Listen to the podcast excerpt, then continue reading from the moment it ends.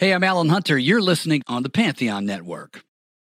This episode is brought to you by Paramount Plus. Get in, loser! Mean Girls is now streaming on Paramount Plus. Join Cady Heron as she meets the plastics in Tina Fey's new twist on the modern classic. Get ready for more of the rumors, backstabbing, and jokes you loved from the original movie with some fetch surprises. Rated PG 13.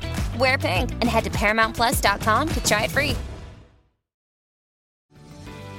This episode is brought to you by Paramount Plus. An unlikely friendship begins in the Paramount Plus original movie Little Wing, starring Brooklyn Prince with Kelly Reilly and Brian Cox. Reeling from her parents' divorce, Caitlin steals a valuable bird to save her home, but instead forms a bond with the owner, leading to a new outlook on life. Little Wing, now streaming exclusively on Paramount Plus. Head to ParamountPlus.com to try it free. Rated PG 13.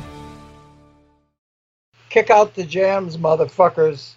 This is Wayne Kramer from the MC5, and you're listening to Rock and Roll Archaeology. Pantheon Podcasts presents Real Rock with Andy King. Part of the Pantheon network of podcasts. Amps go up to 10. Exactly. Does that mean it's louder? Is it any louder? Well, it's one louder, isn't it? Music, culture, technology, and rock and roll. Now, on with the show. Welcome to Real Rock. I'm your host, the rock and roll Reverend Andy King, and today we will be looking at anti rock films of the 80s, in particular, the film Hell's Bells. No need to worry about spoilers this time. I'm going to be looking more at the social effects of these films. You can view the whole film Hell's Bells on YouTube if you'd like, and then come back for our discussion. I will still be answering questions such as what the fuck is Jeff Foxworthy so mad at? Were these films the horror movies for the pearl clutchers? And finally, can rock and roll and faith coexist? One note I need to make there will be frank discussions of religion and the satanic panic. Because of the subject matter, there will be brief mentions of abuse and even murders. If these are topics that trigger you, please reconsider listening. I will promise to keep any mentions of that brief but I love you, so I'm letting you know up front. I'm the rock and roll Reverend Andy King, and this is Real Rock, Hell's Bells, and the Dangers of Rock and Roll. Is this just a good time, or is there something of a deeper significance going on here as well? What type of effects does this music have upon people? Is it only rock and roll? Rock and roll is a line. And that line almost killed me. Hell's Bells, the dangers of rock and roll. We're going to be taking a pretty hard look at contemporary music, and I'll be saying some pretty direct things. Extreme forms of music, like heavy metal, glorify perversion, despair, death, hell, Satan, and all the other horrors associated with sin are rubbed into the face of the listener. Wild sex rituals are necessary to be a follower of Satan. We simply want to look at rock music from the perspective of truth as defined by both the scriptures and the person of Jesus Christ. Embrace the satanic while multitudes scream in adulation. Embrace the satanic. Embrace the satanic. Embrace the satanic. Our story begins in Italy in the early 1700s. Yeah, I wasn't expecting that either. But as history would have it, this is a very early example of what is known as the devil's music. Violinist and composer Giuseppe Tartini has a dream where Lucifer is at the edge of his bed playing him a sonata. Tartini felt enraptured as he awoke and was compelled to try and capture at least some of what he dreamt through his own playing. What Tartini had dreamt was Sonata in G minor, otherwise known as the Devil's Trill.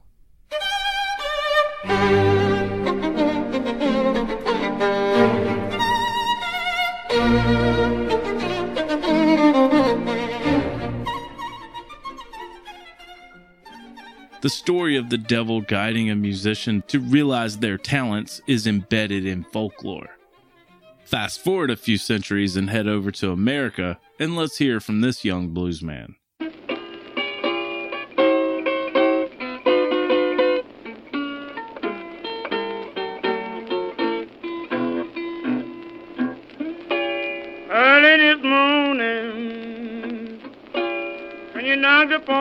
Door,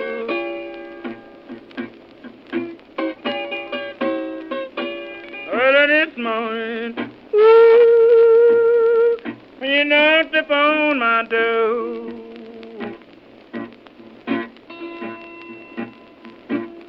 And I said, hello, Satan, I believe it's time to go. That's Me and the Devil Blues from Robert Johnson, who definitely played along with the legend that he sold his soul to Old Scratch himself one moonless midnight down at the crossroads. I mean, it's a good story. You get a little danger, you get a little creepiness, and you get a whole lot of notoriety. Eventually, the blues evolved to what we called rock and roll, and wouldn't you know it, the devil tagged along. These men come down here from New York and from Florida to, to find out my reasons on rock and roll music and why I preach against it, and I believe with all of my heart that it is a contributing factor to our juvenile delinquency of today. I 100% believe it. Why I believe that is because I know how it feels when you sing it. I know what it does to you. And I, I know uh, the evil feeling that you feel when you sing it. I know the, the, the lost position that you get into in the beat. Well, uh, if you talk to the average teenager of today and you ask them what it is about rock and roll music that they like, and they'll, the first thing they'll say is the beat, the beat, the beat. The beat is what gets you. That's true enough. During the early days of rock and roll, the traveling ministers rolled into town to scare the good church going folks. They were told that those 45s were going to lead their children to sexual promiscuity and rebellion. But the real reason that rock and roll scared so many in the pulpit was much more sinister. The obscenity and vulgarity of the rock and roll music is obviously a means by which the white man and his children can be driven to the level with it is obviously music. I'm sure the guy in that clip is dead now. That's good. But as America became more integrated and race relations became better, the pulpit needed a new villain, so they went back to the source. Oh, I, I just can't imagine who. I just can't think. Could it be Satan? Luckily for the anti rock crowd, Satan was making a bit of a pop culture comeback. Films like Rosemary's Baby were leading some audience members to believe that secret groups of Satanists were on every street corner. Mentally unstable people like Charles Manson and Richard Ramirez were using rock as excuses for their heinous acts. Through the trusty lens of hindsight, it all seems so silly now. The Beatles weren't sending secret messages to a fucking magic hobo to murder people, but that's a good story. The media were salivating over all the rock inspired crimes and whatnot, and middle America ate it up. I mean, how could they resist? You get everything with these stories sex, drugs, rock and roll, and Lucifer. A good time was had by all. This all hit a fever pitch in the 80s because of MTV. With music videos now being beamed into everyone's houses, parents groups were starting to take up arms against the perverse influence that was Bon Jovi. Churches across the land were ready to profit off all this anti rock sentiment, most notably Eric Holmberg of Reel to Reel Ministries. Boy, does he got a real hard on for rock. Incredibly, despite this unprecedented power and the mounting evidence that rock's influence can be less than positive, most people have never stopped to consider what is really going on in and through contemporary music. Why is music so powerful? How does it affect us? What is its source? And to where is it leading us? Sitting in front of a few TV screens playing various music videos, Pastor Eric lays out all the reasons why rock music will make you go crazy, probably go gay, and definitely go to hell. If you haven't seen the film, I need to describe what Eric looks like so that you can fully grasp the unintentional comedy. Imagine comedian Jeff Foxworthy. Imagine a real sweet mullet. Now imagine what Jeff would look like if he opened up a karate school to hit on middle aged moms. That's what Holmberg looks like. He's basically Rex from Napoleon Dynamite. Bow to your sensei! Heavy metal does not have a monopoly on blasphemy, however. The 80s have seen the emergence of a macabre brand of rock that combines elements of punk, new wave, and even classical music, including artists like The Cure, Bauhaus, Christian Death, Sisters of Mercy, Diamanda Galás, Nick Cave, the Lords of the New Church, and the Smiths. The occult elements within this new genre are even more disturbing than those in heavy metal because they are combined with an intelligence and poetic passion rarely found in the latter. For example, when Peter Murphy of Bauhaus, in an admitted takeoff of a satanic mass, chants both forward and backwards the Latin for Father, Son, and Holy Ghost, there's a certain feel, a sinister urgency you can cut with a knife.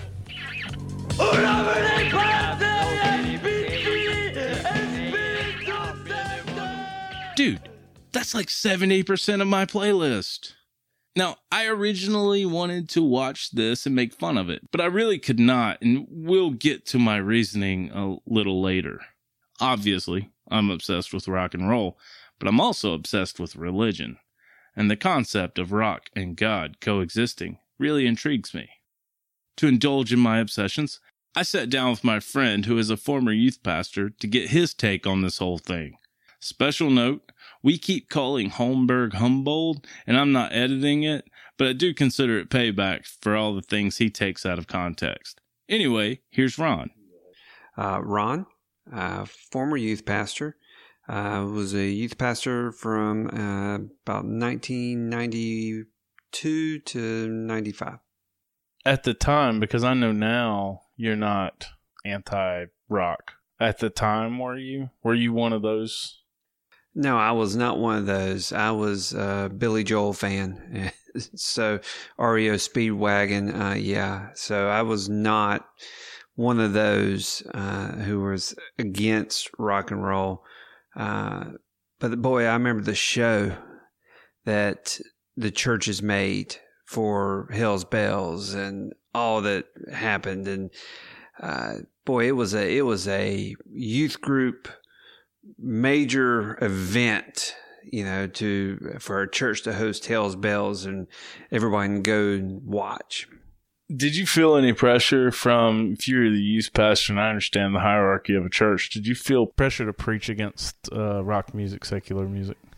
Yeah, where I was working, you didn't have that pressure as much. I mean, you you saw it around, you know, there was a distinct culture in the churches that went after that type of music. I mean, I, I know, I know some of the my friends at, uh, at school came out of that culture. Uh, it was pretty tough. Yeah, I came out of that culture. Mm-hmm. I know you personally, mm-hmm.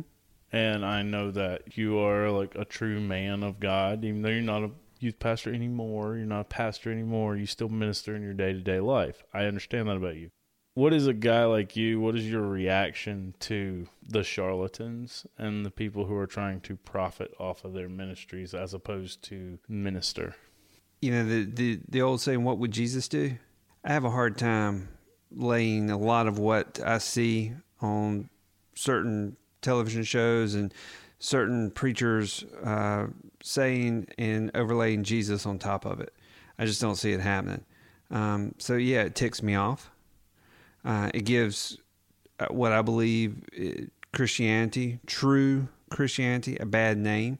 And I think, uh, quite honestly, there's a lot of people who um, might have been in the same mindset as Gandhi was, which was, you know, I would have accepted Christ if it wasn't for the Christians. So, yeah, there's a lot of people who, unfortunately, are probably going to go to hell because of what those people have done. I think whenever we use the phrase, what would Jesus do? I I think we have to remind ourselves that throwing over a table and whipping somebody is not beyond the realm of possibility. and if you if you read the account, you realize that he sat there for quite a while making that whip. the Satanic Panic came out at a time when the church needed something to ignite it because what was currently igniting it and slowly uh, was losing its steam was you had the moral right with Jerry Falwell.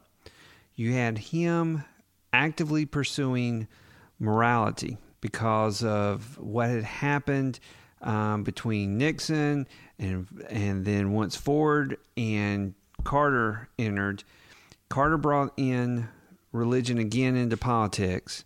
Jerry Falwell comes and ignites the conservative base under uh, morality. And then you had, after Carter, you had Reagan. And after Reagan, you had Bush. And so the moral issues were, were fading. The energy was fading within the church. The church needed something to get behind, and it needed an enemy and a face to do it.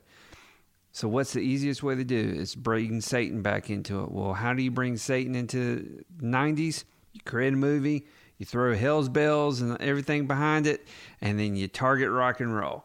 And then that's where, you know, the energy came back and it drove the church for a good, I'd say probably eight, ten years. At least till we had something that we could be upset again, and that happened to be the Clinton administration. Then you hit the 90s again the climax of the movie is uh, playing playing the songs backwards and backmasking. What were your favorite examples of backmasking, either in the movie or just in your life? Oh, um, definitely Queen. Um, Everyone bites the dust. That that was that another one, one bites the dust. Another one bites the dust. I said everyone bites the dust. Another one bites the dust. That was classic. Um, oh, I can remember that. Spending the night with my best friend uh, at the time, and uh, his sister had the album. And so it was like 10 o'clock, 11 o'clock at night. Everybody had gone to bed, and we were just kind of looking at each other and going, let's see what it really says. And so we put the uh, the vinyl, I mean, we're talking old school here. We put the vinyl on, on the player, and needle down, and we started using our finger and just playing it backwards. And we heard the magic words.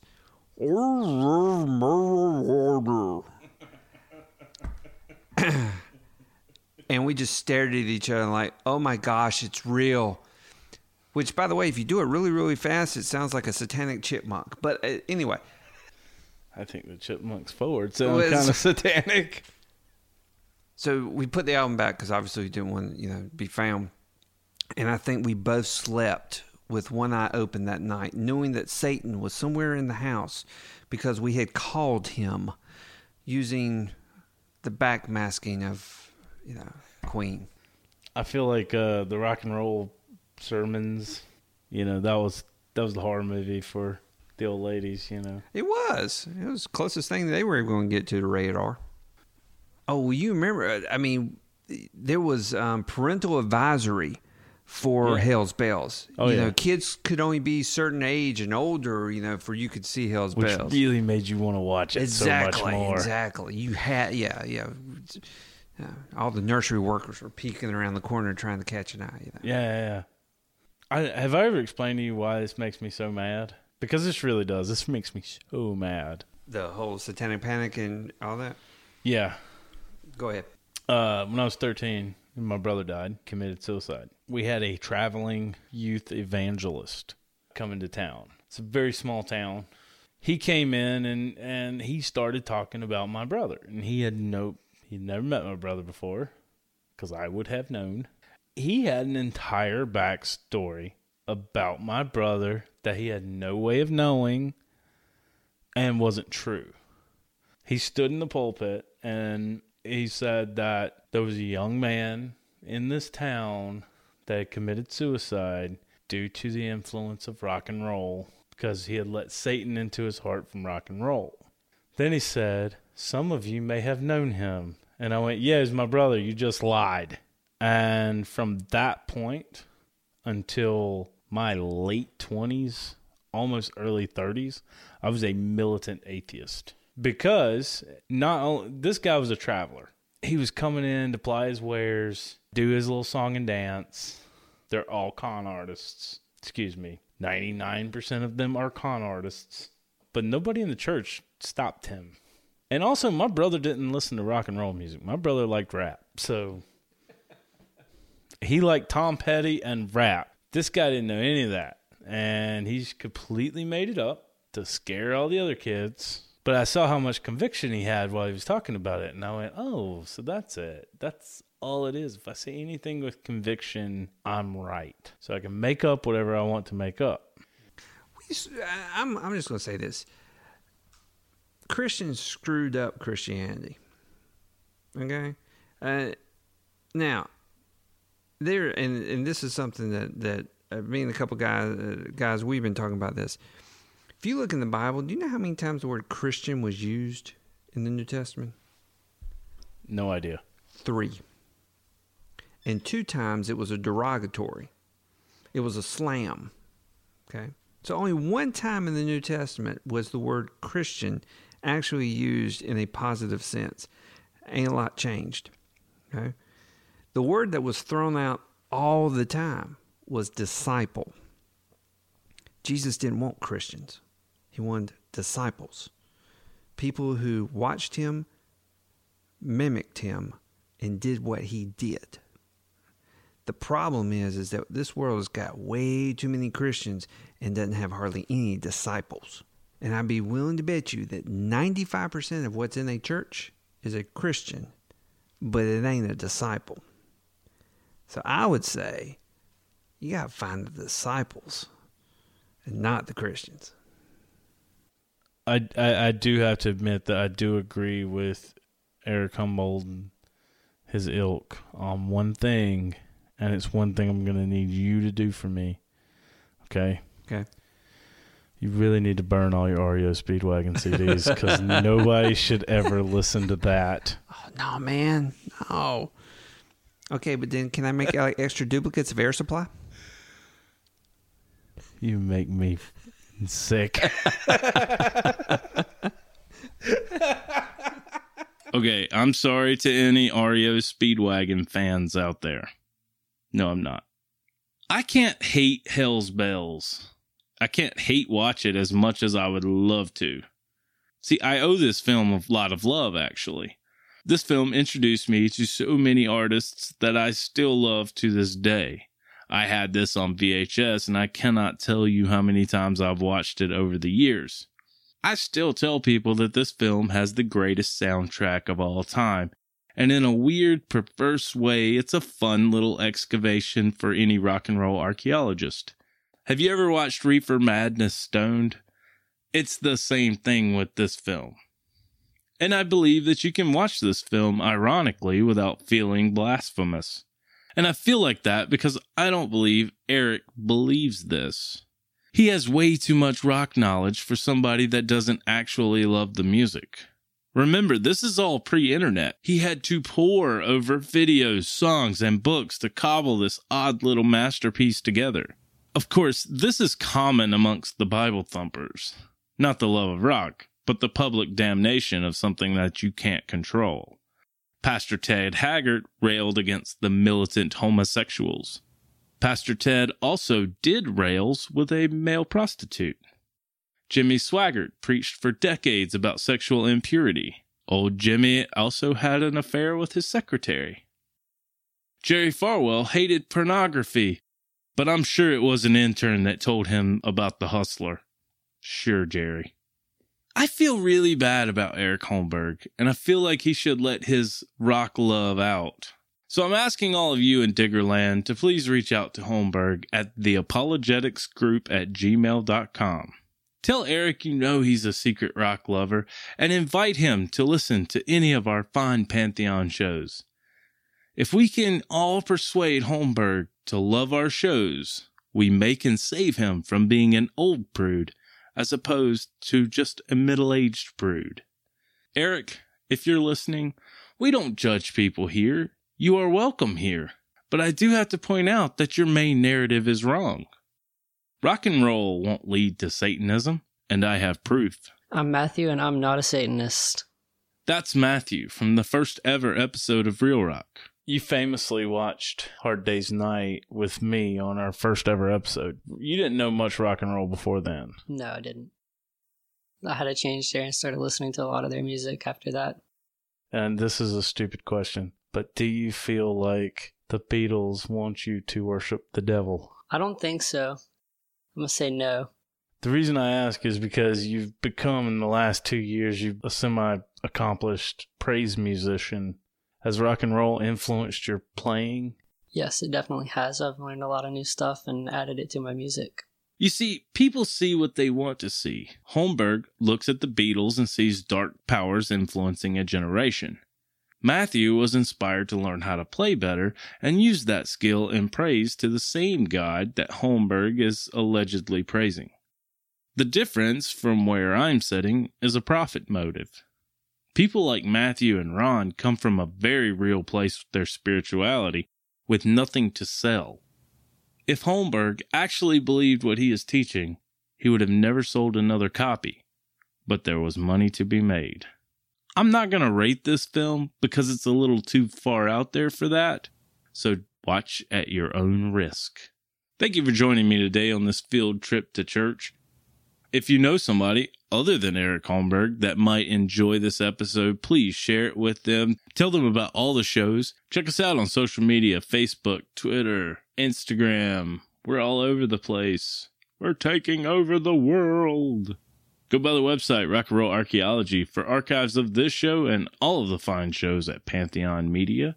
And make sure you stop by the T Republic store and pick up some swag. And we all want to know what you're doing out there in Diggerland. So hit me up at realrockpodcast at gmail.com. That's real with two E's. You tell me what you're up to, I'll tell you what I'm up to. Recently, I've been anonymously responding to PTA emails with just saying, Get your shit together, Karen. Jesus.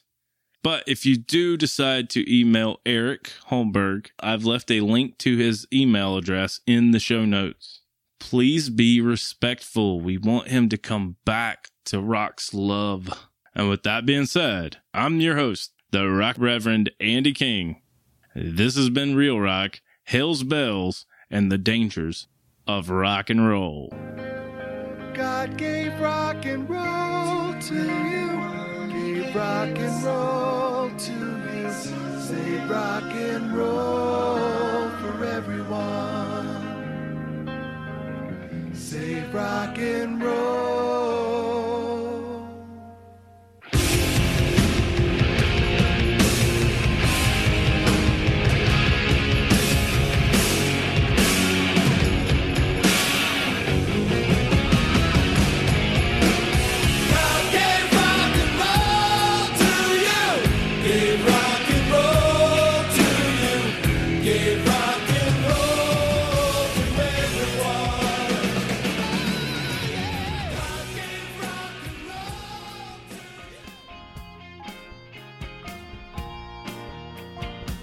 Hey, diggers, Christian Swain here with a short pause for a great cause. We believe music education for young people is an investment in a better future for all of us. If you listen to our podcasts, chances are you agree. Little Kids Rock has transformed the lives of more than 650,000 public school students by bringing music education into their schools. Little Kids Rock trains teachers in underfunded schools to teach kids the music they love, from the Beatles to Bruno Mars, Led Zeppelin to Lady Gaga, Chuck Berry to Chance the Rapper.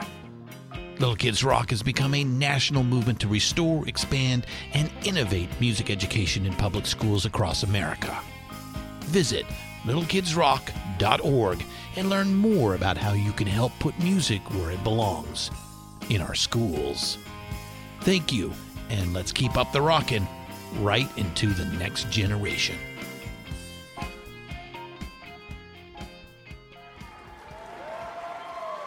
Real Rock is written by Andy King and produced by Christian Swain. All sound design and incidental music by Jerry Danielson. All quotes performed by actors unless noted.